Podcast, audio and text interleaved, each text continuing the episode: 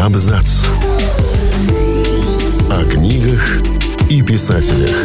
О книгах и писателях. Многие классики отечественной литературы любили домашних животных. Питомцы были для них друзьями, помогали расслабиться после напряженной работы и даже становились источниками для вдохновения. Всем привет! Я Олег Булдаков и сегодня расскажу о том, какие любимцы жили у Александра Пушкина, Антона Чехова, Марины Цветаевой и других литераторов. С раннего детства Пушкина сопровождали собаки. Писатель обожал проводить с ними время, выгуливал, дрессировал, возился с щенками. У его отца, Сергея Львовича, жил ирландский сеттер Руслан, названный в честь героя поэмы Пушкина Руслан и Людмила. Когда пожилой Руслан скончался в 1833-м, отец и сын очень горевали. В том же году Пушкин написал сказку о мертвой царевне и семерых богатырях, в которой использовал образ верного пса. Писатель часто рисовал собак разных пород в своих черновиках, и у него даже была трость с наконечником в виде собачьей головы. Подруга Пушкина Анна Керн писала, что он часто приходил в Тригорское в компании двух волкодавов.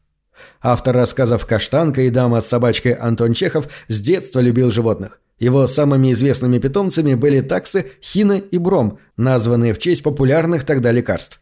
Собаки жили в подмосковной усадьбе писателя Мелехова. «Лап кривые, тела длинные, но ум необычайный», — говорил Чехов о своих таксах.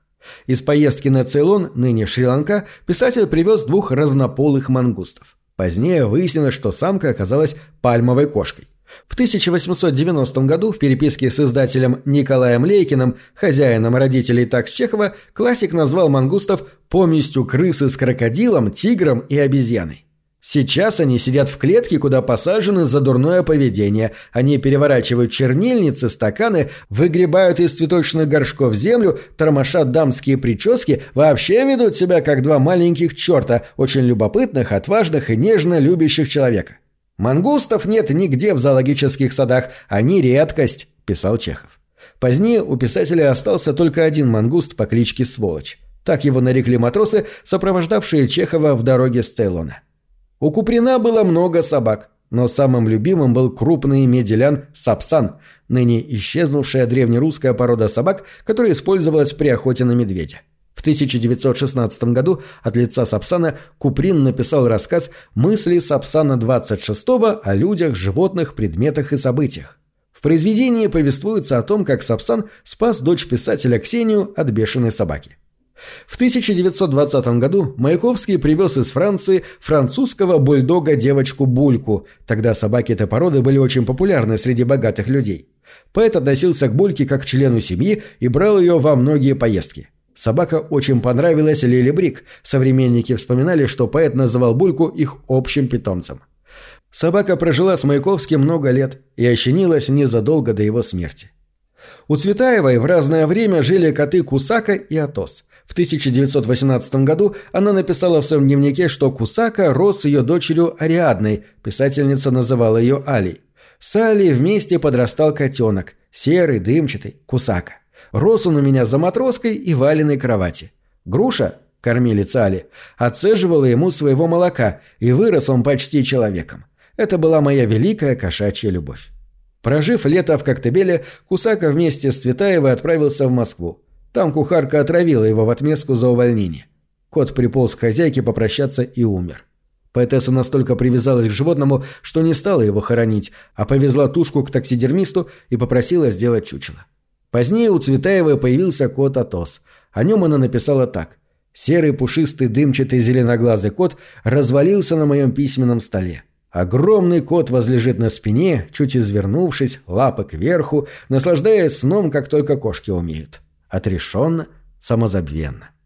Поэт Иосиф Бродский был настоящим кошатником. И на родине, и за границей рядом с ним всегда были кошки. Он называл питомцев необычными именами. Большой рыжий, глюк, пасик. Пасику поэт посвятил целую оду. «О синеглазый славный пасик, побудь со мной, побудь хоть часик, сметенный дух с его ворчанием, смири своим святым урчанием». В Ленинграде у Бродского жила кошка в белых сапожках, а в эмиграции появился большой рыжий. Самым известным любимцем поэтов США был кот по имени Миссисипи. Иногда Бродский вывозил его из Нью-Йорка в деревню Саут-Хедли, чтобы тот погулял на природе. Любите собак. Не давайте их никому в обиду. Они ответят вам троекратной любовью», написал Паустовский в рассказе «Тобик» о псе Александра Грина. К собакам писатель относился необыкновенно тепло. Известно, что у него были два питомца – такса Фунтик и крупный пес Грозный. У Фунтика была насыщенная жизнь. В 1940-е он путешествовал с хозяином на поезде, участвовал в выставках собаководства, снимался в картинах «Убийцы выходят на дорогу» и «Юный фриц», а также стал героем рассказов Паустовского Мещерского цикла. О Грозном мало что известно, но он удостоился чести быть увековеченным вместе с хозяином в памятнике на берегу Оки в Тарусе. Там Паустовский жил в 1950-е годы. У композиции писатель стоит у забора и гладит Грозного, который облокотился о него передними лапами. Еще одним любителем такс был Набоков. Собаки этой породы жили и у его родителей, и у него самого. Писатель вспоминал, что в раннем детстве он застал пожилых такс Лулу и Бокса Первого двух тучных старичков. В 1904 году отец Набокова привез с мюнхенской выставки щенка, которого назвали Трейни. Через много лет у писателя появился Бокс II, внук Хины и Брома, живших у Чехова. Этот окончательный таксик последовал за нами в изгнание, и еще в 1930 году в пригороде Праги, где моя овдовевшая мать жила на крохотную пенсию чешского правительства, можно было видеть неохотно ковыляющего далеко позади своей хозяйки этого пса, раздражительного, страшно старого, гневающегося на чешский длинный проволочный намордник, эмигрантскую собаку в заплатанном, плохо сидящем пальтице, писал Набоков. Автор книги про тигра-кота и белолапку Надежда Тэффи обожала кошек и не понимала равнодушных к ним людей. Для меня человек, не любящий кошек, всегда подозрителен, с изъяном, наверное, неполноценный. У нее дома всегда было много кошек. Писательница была настолько привязана к любимцам, что пришла в императорский дворец на празднование трехсотлетия дома Романовых с пятью кошками – по словам Тэфи, во время путешествия во Францию без питомцев ей было грустно и скучно в противном Биорице. С кошкой было бы легче. На этом все. Читайте хорошие книги. Книги — это двери, что выводят тебя из четырех стен. С ними ты проживаешь другие жизни, а свою умножаешь в тысячу раз. Тысячу раз.